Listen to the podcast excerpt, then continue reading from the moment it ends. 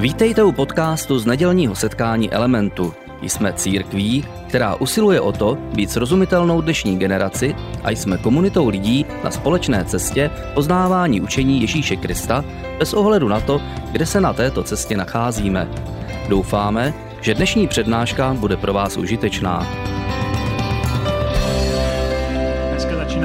Krátkou dvoudílnou sérii, kterou jsme nazvali, jak vidíte, léto milosti.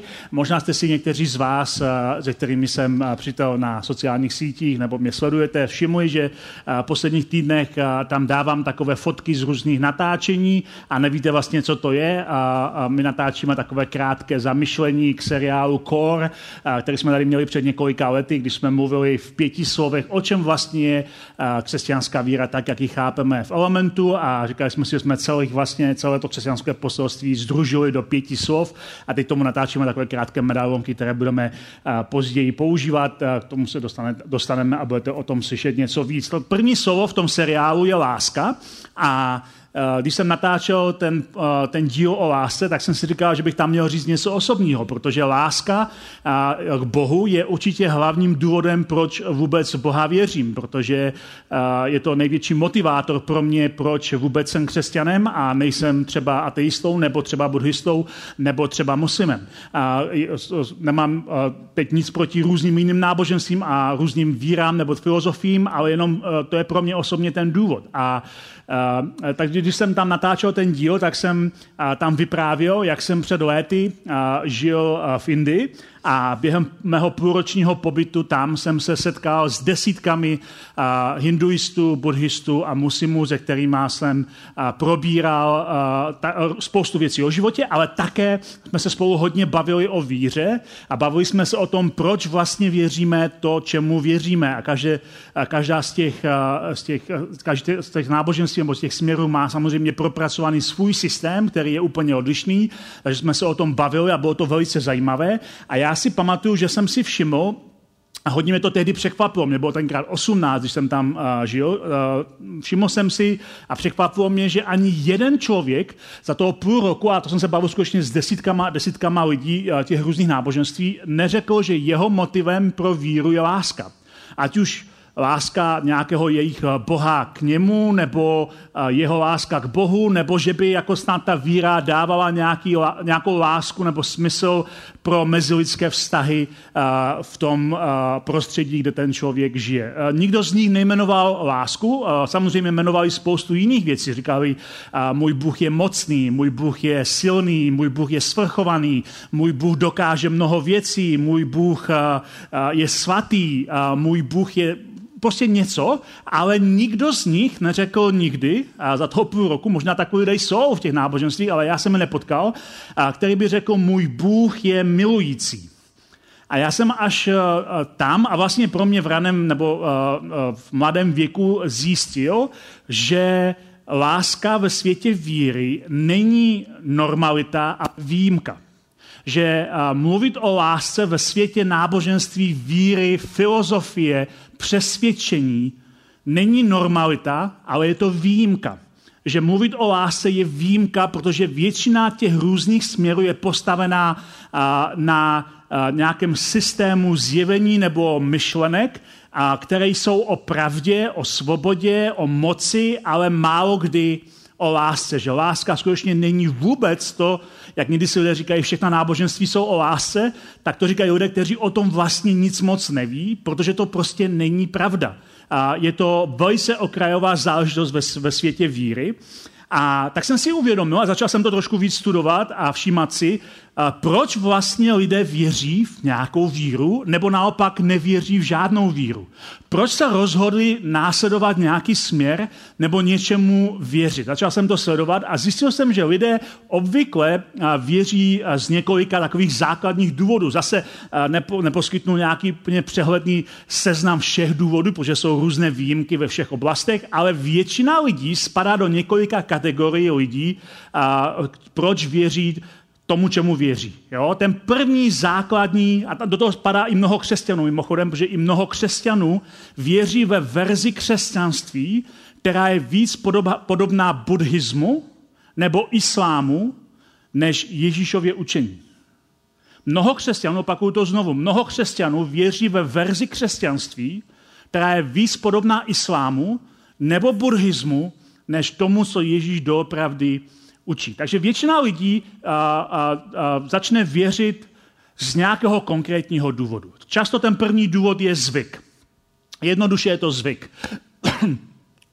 Pardon. Lidé se narodí do nějaké rodiny, která něčemu věří.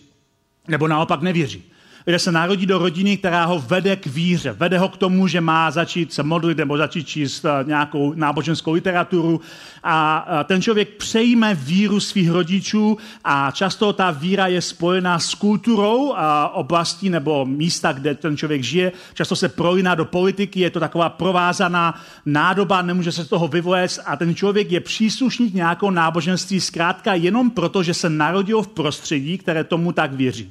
A tady do toho spadá mimochodem také spoustu ateistů. Většina ateistů, které znám, nejsou lidé, kteří by nad tím hluboce přemýšleli, kteří by skutečně uh, si dali tu práci, aby proskoumali všechny možné důkazy pro a proti a rozhodli se vědomě pro ateismus. Zkrátka vyrostl v rodině, která Boha nevěří, nebo se dokonce vysmívá uh, uh, všem věřícím a přejímají tuhle tu víru, a, nebo spíše nevíru a, nebo světonázor do svého života a dále ho rozvíjejí a považují ho za samozřejmý, ale nikdy do hloubky nestudovali svoji víru. A to se týká všech lidí, kteří věří ze zvyku. Každý člověk, jakémkoliv náboženství, který věří ze zvyku, tak věří zkrátka tak, že nikdy do hloubky nestuduje, proč vlastně věří. Nedívá se na nějaké důkazy, důvody, prostě přejímá víru a moc to do hloubky nestuduje. To je první, první obvyklý důvod. Druhý obvyklý důvod je orientace. A pro mnoho lidí náboženství nebo nějaký směr je, jim dává nějakou, nějaký smysl pro orientaci, základ, jak porozumět světu, ve kterém žijeme a jak porozumět věcem, které se nám v životě okolo nás dějí. Okolo nás se děje spoustu věcí, kterým nerozumíme a víra nebo nějaký filozofický směr nám dává základ toho, jak se vyrovná se světem okolo nás a jak se vyrovnat s tím, abychom se zorientovali ve světě, který nám přijde někdy chaotický a naši nějaký konkrétní směr. K tomu se většinou lidé uchylují, když prožijí v životě něco těžkého, a když prožijí nějakou výzvu, nebo naopak hodně radosti, ale často je to spíš u těch starostí a strasí a tragédií, kdy člověk začne hledat smysl života a rozhodne se něčemu věřit a často je to také důvod, proč lidé přestupují z jedné víry k jiné víře, z jednoho náboženství k jinému náboženství, nebo od víry k nevíře, nebo od víry k nevíře, eh, jo, tam nebo zpátky. Je to to, že jim zkrátka ten způsob, ve kterém byli, přestal dávat smysl, začal pro ně být de- dezorientační a oni potřebují najít nějaký směr a proto se rozhodnou najít něco, co jim dává orientaci kupředu. To je druhý důvod. Třetí důvod, proč lidé často se stávají věřícími v jednom nebo druhém smyslu, je strach. Je mi to líto, že to musím říct, že do toho spadá i mnoho křesťanů, ale pro mnoho lidí jediný důvod k víře je bohapustý strach. Strach, že skončí v pekle nebo nějakém jiném ekvivalentu současnosti nebo budoucnosti, od kterého se snaží zachránit tím, že budou teda věřit něčemu a pro mnoho křesťanů, kteří vyrostli v nějakém hodně náboženském prostředí, tohle je hodně známá píseň. Slyšeli hodně mluvit o tom, že, že si mají dát bacha, aby neskončili špatně a ten strach z pekla nebo z toho, že skončí špatně, je vede k víře. Problém je, že strach nikdy není dlouhotrvající motivátor. Strach nikdy nás nepřesvědčí k tomu, abychom věřili celoživotně. Strach je vždycky dočasný motivátor, ale po nějakém čase se zkrátka přestaneme bát. Eh, platí to v jakékoliv eh, činnosti našeho života. Teď jsme to viděli čerstvě na covidu. Eh, když přišla ta pandemie celosvětová, že jo, v březnu, v dubnu, tak myslím, že někdy v dubnu spoustu Čechů mělo opravdový strach. Viděli, co se děje v Itálii, viděli, jak tam lidé umírají po stovkách a tisících a měli skutečně strach. Takže většina z nás přijala všechny restrikce bez jakýchkoliv eh, velkých eh, protestů, protože jsme viděli, že je to fakt nebezpečné. Ale po pár měsících eh, tady nějak moc velká epidemie nebyla, takže jsme se přestali bát. Dneska máme čísla, které jsou horší, než byly v Dubnu, ale skoro nikdo se nebojí, protože všem otrnulo. Protože strach není nikdy skutečný motivátor trvalé změny. Všem otrnulo. A spoustu lidí to má takhle i s vírou. Rozhodne se věřit ze strachu, ale po nějaké době jim otrne. Upraví si teologii, začne věřit něčemu, co si sami vytvoří a ztratí ten opravdový strach, protože strach nikdy není motivátor k tomu, abychom věřili dlouhodobě. A já jsem si uvědomil, že jediný skutečně dlouhodobý motivátor, který nás zároveň posune ku předu, je, je láska. Že jediný skutečný motivátor k víře musí být láska, protože láska je jediný motivátor, který je, za, za, který je zároveň velmi osobní a také zároveň komunální. Co tím myslím je, že láska je vnitřní přesvědčení, které, které musí vycházet ze mě. Nikdo nás nemůže přinutit milovat. Nedokážeme mít, nedokážeme mít rádi někoho na předpis, že nám někdo řekne, hele, musíš mít rád tyhle lidi. To nikdo nedokáže, protože láska je vnitřní motivátor, naše vnitřní nastavení a my nemůžeme milovat jenom to, že nám to někdo přikáže, proto je to vnitřní věc. A zároveň je to komunální věc ve smyslu, že láska nikdy nefunguje v introvertním váku. E, tím neříkám nic proti introvertu. Já sám jsem introvert a uh, Bůh žehná introvertům neskutečně, mnohem víc než extrovertům. Ale to je jiná, jiná přednáška pro jinou dobu. Ale láska nikdy nefunguje v introvertním váku. Láska vždycky funguje pouze ve vztazích. Pokud člověk se izoluje od jiných lidí a s nikým se nestýká, nemůže o sobě říkat, že je milující, protože láska je skutečně fungující, aktivní, smysluplná pouze v interakci s jinými lidmi. Člověk, který je izolovaný, není láskyplný. To je izolovaný člověk. Ale láskyplný člověk je poté, možná, když vyleze z izolace mezi lidi. A tam většina těch izolovaných zjistí, že vůbec lásky plní nejsou.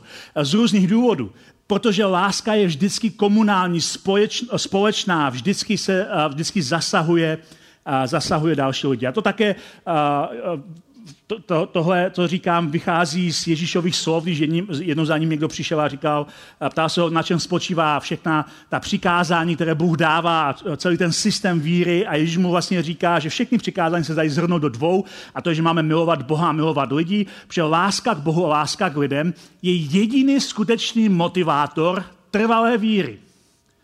A později Apoštol Pavel, to byl eh, Ježíšův velký následovník, který eh, se stal křesťanem až po Ježíšově smrti a vzkříšení a, a mnohem později, nejdřív ponásledoval křesťany, pak sám zažil eh, setkání s Kristem, obrátilo ho to, stal se jeho velký následovník a napsal spoustu dopisů, které máme dneska v té křesťanské části Bible, které říkáme Nový zákon. A je tam mnoho jeho dopisů, které píše buď konkrétním lidem nebo konkrétním církvím. A v těch dopisech píše takovou jakoby základní teologii, že dneska spousta křesťanské teologie stojí na slovech právě tohohle Pavla.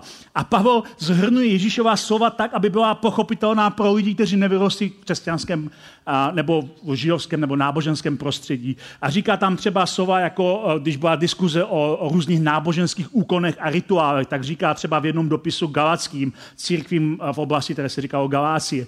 Říká, v Kristu Ježíši přece nezáleží na obřízce nebo neobřízce, ale na víře, která se projevuje láskou. On říká, to, o čem následování Krista je, že věříme v něho, což se ale projevuje láskou. Tou komunální láskou, tím vnitřním přesvědčením, které nás vede k tomu, že se chováme nějak jinak vůči světu okolo sebe později svému, svému takovému žákovi Timoteovi píše tyto slova. Cílem přikázání je láska z čistého srdce, dobrého svědomí a z upřímné víry. On říká, cílem toho všeho, co máš vyučovat, cílem toho, co jsem já tebe vyučoval, je láska a z čistého srdce, dobrého svědomí a upřímné víry. Ale to je cíl. Cílem všeho je láska. A samozřejmě bychom neměli zapomenout na jeho slavnou pasáž o lásce s korinským 13. kapitoli, to je, to je uh, takový dopis, který píše do velké vlivné církve v Korintu a on tam říká mimo jiné tyhle slova lidem, kteří toužili po náboženských zážitcích a náboženských darech a, a úkonech a říká jim tyhle ty slova. Kdybych uměl prorokovat, rozuměl všem tajemstvím, měl všechno poznání a víru, že bych i hory přenášel, bez lásky nejsem nic.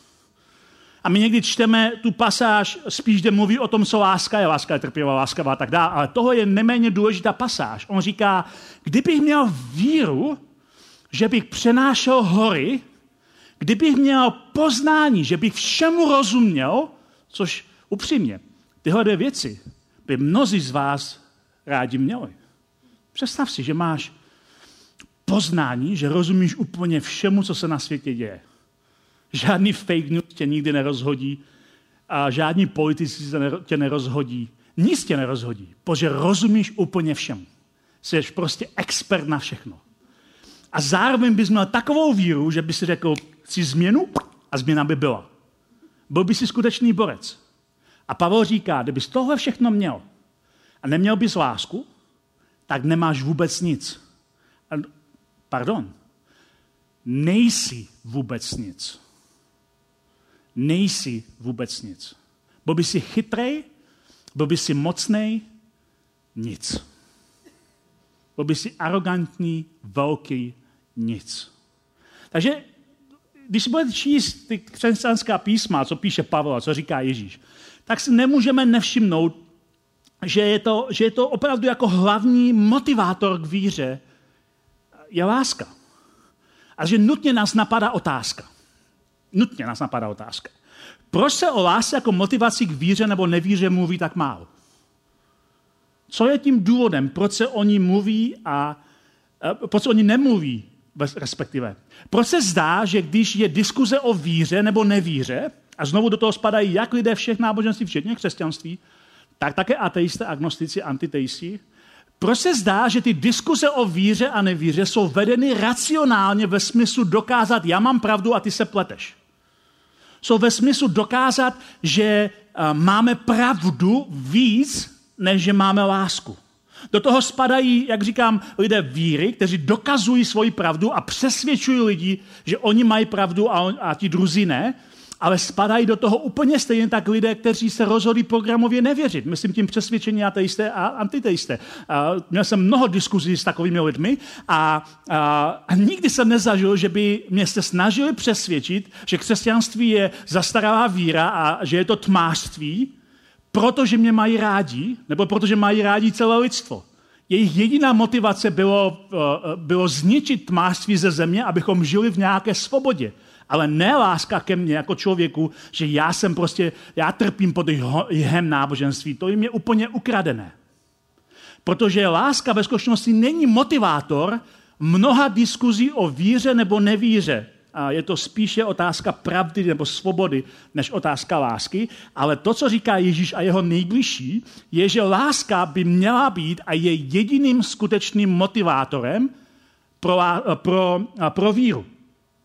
Takže skutečně mě napadá, proč se o tom mluví tak málo eh, z našich, eh, v našich kruzích. Proč se o tom vůbec celkově mluví tak málo. Hodně jsem nad tím přemýšlel a myslím si, že hlavní důvod, proč se o lásce jako motivátoru k víře mluví málo, je ten, že láska vypadá cheesy a je náročná.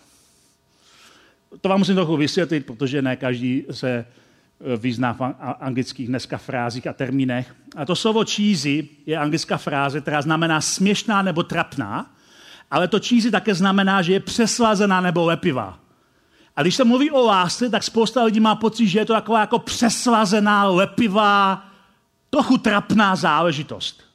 Uh, láska, ty jo, všichni mluví o lásce, o lásce se furt zpívá, každá písnička je o lásce, jako, co je to vůbec láska, že jo? Lidi mají v tom poměrně chaos, když budete číst uh, různé uh, vyjádření o lásce.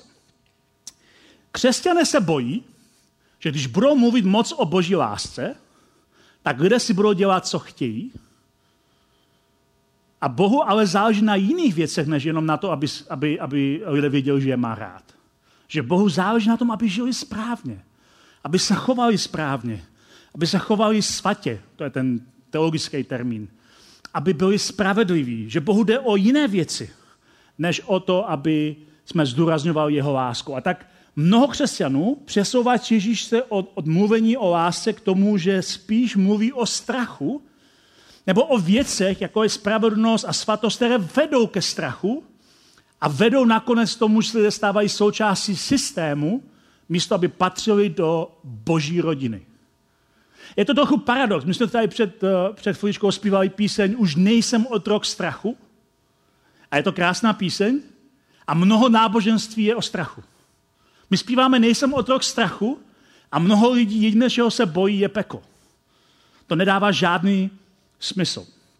Pamatuju si, jak před lety, asi tak 20 uh, let zpátky, uh, jsme, uh, já jsem pracoval takový koordinátor misijních týmů zahraničí, vozili jsme to do různých církví a, a pomáhali jsme těm místním církvím a místním pastorům udělat nějakou kampaň. A jednou jsme přivezli jeden tým zahraniční k jednomu pastorovi a já jsem byl na tom takovém úvodním orientačním setkání, kde ten pastor mluvil k tomu týmu, co by chtěl ten tým, aby udělali a co by chtěl, aby neudělali a jak by to mělo fungovat.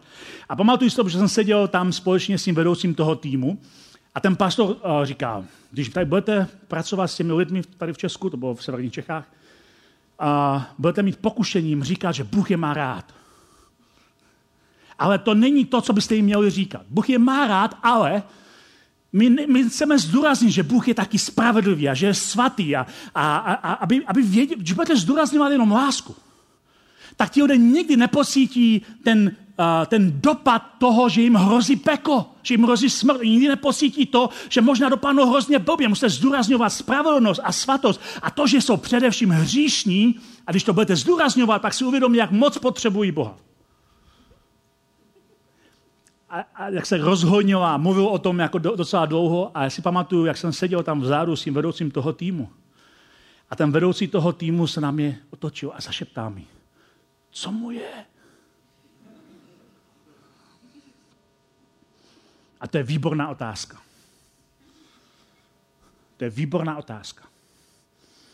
Co mu je, když jeho verze křesťanské víry potřebuje motivaci peklem a strachem ze svatého a spravedlivého Boha. Co mu je? Jak moc je to blízké Ježíšově učení a jak moc je to blízké nějakému jinému náboženství? Co mu je? To je dobrá otázka. Zvlášť, když podle Jana, Ježíšova nejbližšího eh, učedníka, jeho nejbližšího takového toho spolupracovníka, Jan byl jediný z té skupiny, kdo nezemřel mučednickou smrtí z těch nejbližších Ježíšových přátel a napsal pár spisů, které máme v té křesťanské části Nového zákona a Jan tam píše dopisy nakonec. A Jan zažil Ježíše na vlastní oči, zažil ho na vlastní kůži, viděl Ježíše, jak dělá, jak se chová k lidem a, a co dělá a, a viděl, jak se chová k němu osobně. A na konci toho všeho Jan píše takové zhrnutí a říká, v Ježíši my jsme poznali, jaký Bůh doopravdy je. Je to něco zvláštního, co jsme poznali. Je to něco jiného, než jsme do té doby slyšeli. Říká tam doslova, my jsme poznali lásku, kterou k nám Bůh má a uvěřili jsme jí. Bůh je láska. A to je strašně důležitý verš. Bůh je láska. Nikde není napsáno v Biblii, že Bůh je svatost. Nebo že Bůh je spravedlnost. Nikde. Vždycky je psáno, že Bůh je svatý a že Bůh je spravedlivý ale nikdy ne, že je svatost nebo spravedlnost. Ale je napsáno, že je láska. A to, co chci tím říct, je, že Bůh je vždycky svatá láska, spravedlivá láska, ale nikdy ne milující spravedlnost nebo milující svatost. Možná vám to přijde jako mar, takové malé semantické cvičení, že to je nějaký slova, ale to, to je ohromně důležité. Protože kdykoliv se mluví v, v, v kruzích křesťanských o, o tom, že Bůh je láska, tak se vždycky objeví někdo na druhé straně a říká, ale nezapomeňte, že Bůh je taky svatý. A že Bůh je spravedlivý. A že Bůh nenávidí hřích. Nezapomeňte na peko, nezapomeňte na smrt. Proč maj, mají ti lidé potřebu vyvažovat to, co Jan píše, že Bůh je láska? Když Jan, který Ježíše zažil, nemá potřebu vyvažovat vůbec nic. Proč ti lidé mají potřebu to vyvážit tím, že je nějak jako svatost a spravedlnost důležitá, když Bůh je láska, ale není svatost. Bůh je svatá láska a navíc, pokud chápeme opravdu, co znamená láska a pokud chápeme opravdu, co znamená svatost, opravdová svatost se vždycky projeví v lásce. Protože opravdová svatost je vždycky propojená a spojená s láskou. Možná ten důvod je, že nechápeme, co doopravdy láska je. Možná nechápeme, uh, nechápeme, jak náročná opravdová láska je. A o tom budeme mluvit trochu příští týden. Uh, dneska mluvíme o tom, že láska nám připadá, že je cheesy. A jak už jsem řekl, Bůh je vždy svatá láska, spravedlivá láska, ale nikdy není milující spravedlnost nebo milující svatost. A abych vám ilustroval, co tím mám na mysli, tak se podíváme krátce na jeden příběh z Ježíšova života, kdy na začátku svého působení Ježíš přichází do svého města, kde vyrostl. Ne svého rodiště, ale města, kde vyrostl a kde ho úplně každý zná. To město nebylo nějak eh, moc velké, takže tam ho skutečně každý zná. A Ježíš v té době už začíná veřejně působit a prosíchá se o něm, že je naprosto skvělý. Že, uh, že učí jak nikdo jiný, že dělá zázraky, uh, že uzdravuje lidi. Slyší, uh, vypráví se o něm, že je tak zvláštní, že něco na něm je. A navíc v té době lidé, a nejenom v té době, ale když budete studovat dějiny Izraele, tak začalo to pár set let předtím a čím to bylo, když tím to bylo silnější, bylo očekávání nějakého mesiáše. V jejich představě mesiáš měl být vojevůdce, který svrne všechny okupantské armády, v té době to byly Římané, ale předtím to byly jiné armády, tam uh, Izrael, strategická poloha, neustále tam převalovaly různé armády a různé války. Uh, jejich přesvědčení bylo, že Mesiáš bude vůdce, který obnoví království Izraele. Oni se všichni si, uh, uh, vyprávěli příběhy o tom, jak Izrael byl mocné království za krále Davida a jeho syna Šalamouna a říkali si, my chceme mít království, které bude reflektovat, že Bůh vládne a Mesiáš obnoví to království a k tomu, aby obnovil království, musí nejdřív svrhnout boží nepřátele. Musí se postavit proti božím nepřátelům. Tohle bylo očekávání té doby, všichni to čekali a furt vyhlíželi nějakou mesiáše, pokud budete studovat podrobně historii Izraele z té doby až vlastně do vzniku sionismu v 18. a 19. století, tak uvidíte, že ty mesiánské očekávání byly neustále i ve středověku a i v novověku a de facto vymizely až příchodem sionismu. Ale byly neustále očekávání, kdo bude ten mesiáš, kdo nás zachrání, kdo obnoví zpátky království Izraele. Takže v této atmosféře Ježíš přichází zpátky do svého města, kde vyrostl, kde ho každý zná. A jak bylo jeho zvykem, naštívil církev jeho církev, církev v té době eh, v židovství se jmenovala synagoga, naštívil synagogu a tam četli písmo. Takže mu podali svitek proroka Izajáše, asi nejznámějšího ze všech eh, eh, židovských proroků, výborná kniha, a on, pojďme si přečíst, co se tam stalo. Ježíš se v moci ducha vrátil do Galileje a zpráva o něm se roznesla po celém okolí. Učil v jejich synagogách a všichni ho chválili. Když přišel do Nazaretu, kde byl vychován, Přišel podle svého zvyku v sobotní den do synagogy a vstal, aby četl. Vždycky někdo z těch mužů četl část toho písma. Podali mu knihu proroku Izajáše, takový svitek, to nebylo kniha, jak máme my dneska, ale svitek. A když ji otevřel, tak nalistoval na tom svitku konkrétní místo, které chtěl přečíst, kde bylo napsáno, a tady je citace z proroka Izajáše. Duch hospodinův je nade mnou, neboť mě pomazal nést evangelium chudým. Poslal mě vyhlásit propuštění zajatým a prohlédnutí slepým, propustit soužené na svobodu a vyhlásit léto hospodinovi milosti. Tohle byl, byl citát, který Ježíš přečetl, ve kterém se zbíhají mesiánská očekávání. Někdo vysvobodí zajaté, někdo propustí vězně a někdo vyhlásí, že přichází léto milosti. Léto, kdy Bůh konečně zachrání svůj lid. A Ježíš to tady dočetl, sroloval zpátky, potom knihu zavřel, vrátil ji sluhovi a posadil se. Oči všech synagoze byly upřeny na něj. Začal jim vysvětlovat. Dnes se toto písmo naplnilo, když jste, když jste je slyšeli. Dnes se to stalo. To bylo silné vyjádření. To bylo jako, jako by Ježíš se přihlásil k tomu, řekl, já to jsem, o kom se to píše, jinými slovy. Všichni mu přikyvovali a divili se slovům o milosti. Jež mu plynula z úst. Říkali si, to je, to je zvláštní, to je super. Ale říkali si také, co pak to není Josefův syn? Všichni ho známe. Co na něm tak zvláštního? Proč je on tak zvláštní? A všimněte si ale, co bylo v té pasáži. To bylo, jejich očekávání bylo silně etnocentrické, že, že Bůh by měl vysvobodit především je, je. Oni jsou ten boží národ.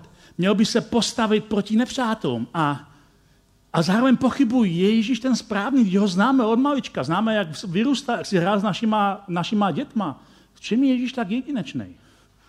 A možná si neuvědomujeme, jak radikální Ježíš je, uvědomujeme si to za chviličku, protože nevíme, co tam Izajáš doopravdy říká ve svém spisu. Málo kdo si dává tu práci, aby když Ježíš cituje toho Izajáše, že by si našel to, co tam Izajáš doopravdy cituje a porovnal ty dvě místa. A pokud je porovnáme, zjistíme, že Ježíš si to tak trochu upravil a hlavně necitoval úplně všechno. Pojďme se podívat, co tam Izajáš doopravdy píše. Duch panovníka hospodina na mě spočívá, abych nesl dobré zprávy ubohým. Poslal mě ovázat srdce strápený, vyhlásit svobodu zajatým a propuštění spoutaným, vyhlásit hospodinovo léto milosti a den pomsty našeho Boha, potěšit všechny plačící, posilit na Sionu truhlící, dát jim věnec místo popela, olej radosti místo truchlení a oděv chvály místo skleslosti. Budou je nazývat duby spravedlnosti, stromy, jež hospodin zasadil, aby se na nich oslavil. Všimněte si tuhle pasáž, která působí trochu jinak, než to, co Ježíš říká, protože když to přečtete jako celek, tak tam čteme o tom, že Bůh se chystá obnovit ten národ. To je to, co tam všichni chápou. A všimněte si, že Ježíš se rozhodl přestat číst uprostřed věty. Ježíš, když čte tu svoji pasáž, ty první, první uh, věty a dojde k tomu vyhlásit, uh, vyhlásit uh, hospodinovou léto milosti a tady Ježíš dává tečku. Ale to pokračuje u Izajáše dál. A u Izajáše pokračuje jednoznačně a pomstu našeho Boha proti božím nepřátelům. Bůh přichází, aby se pomstil našim nepřátelům. Ale Ježíš tuhle část vynechává a nikdy se k ní nevrací. Ježíš ji odsekává pryč. Ježíš říká, já měním to, co Ižáš píše. Protože já jsem nepřišel vyhlásit den pomsty našeho Boha božím nepřátelům. Já jsem vyhla- přišel vyhlásit léto milosti také pro naše nepřátele. Láska vypadá cheesy, když o ní mluvíme. Tohle je opravdová láska. Láska, která je tak radikální, že ti hrozí smrt, když ji žiješ. Protože lidé, kteří to slyší, tak okamžitě pochopí, co Ježíš vlastně chce říct. Říkají si, počkej, počkej, to není celá, celá ta pasáž. A začnou se divit a začnou tím přemýšlet. A Ježíš se rozhodne, že do té rány, kterou právě odevřel, nasype ještě trošku soli a přitlačí tam prst a začne je cíleně a tvrdě provokovat. Tohle je totiž láska. Začne cíleně a tvrdě provokovat, aby jim řekl, moje poselství není, že jsem přišel vyhlásit léto milosti pro náš národ a pomstu proti našim nepřátelům. Moje poselství je, že jsem přišel vyhlásit léto milosti pro celý svět, včetně vašich nepřátel. A tak Ježíš ví přesně, co se bude dít a proto dopředu jim říká, no mimochodem, když jsme u toho. Říkám vám, že žádný prorok není doma vážený. To Ježíš říká po těch slovech? Protože ví přesně, co bude následovat, jaká bude jejich reakce. Oni si možná řekli, počkej, proč to říká? A Ježíš říká, jak vám řeknu, proč to říkám, vám řeknu, proč to říkám. Řeknu vám popravdě, že za Eliášových dnů, což byl nejslavnější prorok, na kterého si pamatujete, když se nebe zavřelo na tři roky a šest měsíců a po celé zemi byl takový hlad, kvůli tomu, že nepršelo, takový hlad, Izraeli bylo mnoho vdov, ale Eliáš nebyl poslán k žádné z nich. Jenom k jedné vdově do sidonské Sarepty, která byla pohanka a ten národ její byli nepřátelé Izraele. K ní byl poslán Eliáš, aby se o ní postaral. Ne všem, kteří patřili do Izraele, ale někomu, kdo byl mimo Izrael. A za proroka Eliši, to bylo hned po něm, bylo v Izraeli mnoho malomocných, ale žádný z nich nebyl očištěn, jen syrský náman. A Syřané byli od věcí nepřátelé Izraele. A Ježíš říká, co vám chci říct? Vy to chápete moc dobře, co vám chci říct. Bůh vždycky měl zájem i o vaše nepřátele. Bůh vždycky přicházel vyhlásit léto milosti nejenom pro vás, ale i pro vaše nepřátele. V době, kdy vy jste si mysleli, že jste výjimeční, protože jste věřící, v době, kdy jste si mysleli, že jste výjimeční a Bůh vás má radši než někoho jiného, Bůh neposlal proroka Eliáša, aby se postaral o jednu z vašich vdov, ale cizinku. Bůh neposlal Elišu, aby uzdravil někoho z vás výjimečných, ale vašeho nepřítele, generála syrské armády Námana. Reakce byla zcela předvídatelná. Všechny to v synagoze slyšeli, popadla zuřivost. Vstali a hnali ho, hnali Ježíše ven z města až na okraj hory, na níž bylo jejich město postaveno, chtěli ho zhodit dolů. Pár minut předtím, oh, podívejme se slova milosti, které plynou z Ježíšových úst. Bůh je tak dobrý, že konečně poslal Mesiáše a vyhlašuje léto milosti. O pár minut později, zabijte ho! Protože my chceme lásku jenom pro nás, ne pro naše nepřátele. Boží láska je radikální a rozhodně ne čízí, rozhodně ne laciná nebo levná. Jeho láska vždycky vyhrocuje situaci, protože narušuje naši spravedlnost. Jeho láska naruš, nás vyrušuje z našeho pohodlí, narušuje naši spravedlnost, narušuje na, naše očekávání. A my nechceme léto pro ostatní lidi. Takové posty raději zabijeme. My chceme léto milosti pro sebe a spravedlnost pro ty ostatní. Ale opravdová láska je náročná.